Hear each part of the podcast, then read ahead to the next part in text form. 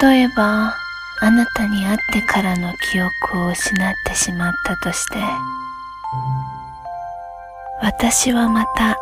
あなたを好きになることがあるのだろうか。じゅうにがつにじゅうににち、誕生花はアザレア、花言葉は愛されることを知った喜び、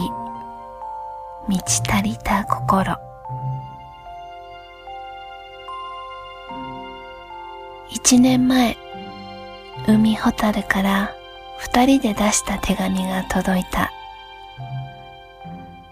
今と全く変わりのない二人の気持ちとはちょっと違うか。今よりも少し初々しい関係の二人がそこにいて、お互いのことを思い考えている。それぞれの価値観のもとに。今はあの時よりは少し落ち着いた二人が存在してる。あの時より熱々ではないかもしれないけれど、一年前よりお互いのことを理解していて、その中でさらにお互いを必要としていて、感謝していて、尊敬していて、もしかして持続できていることはあの頃よりも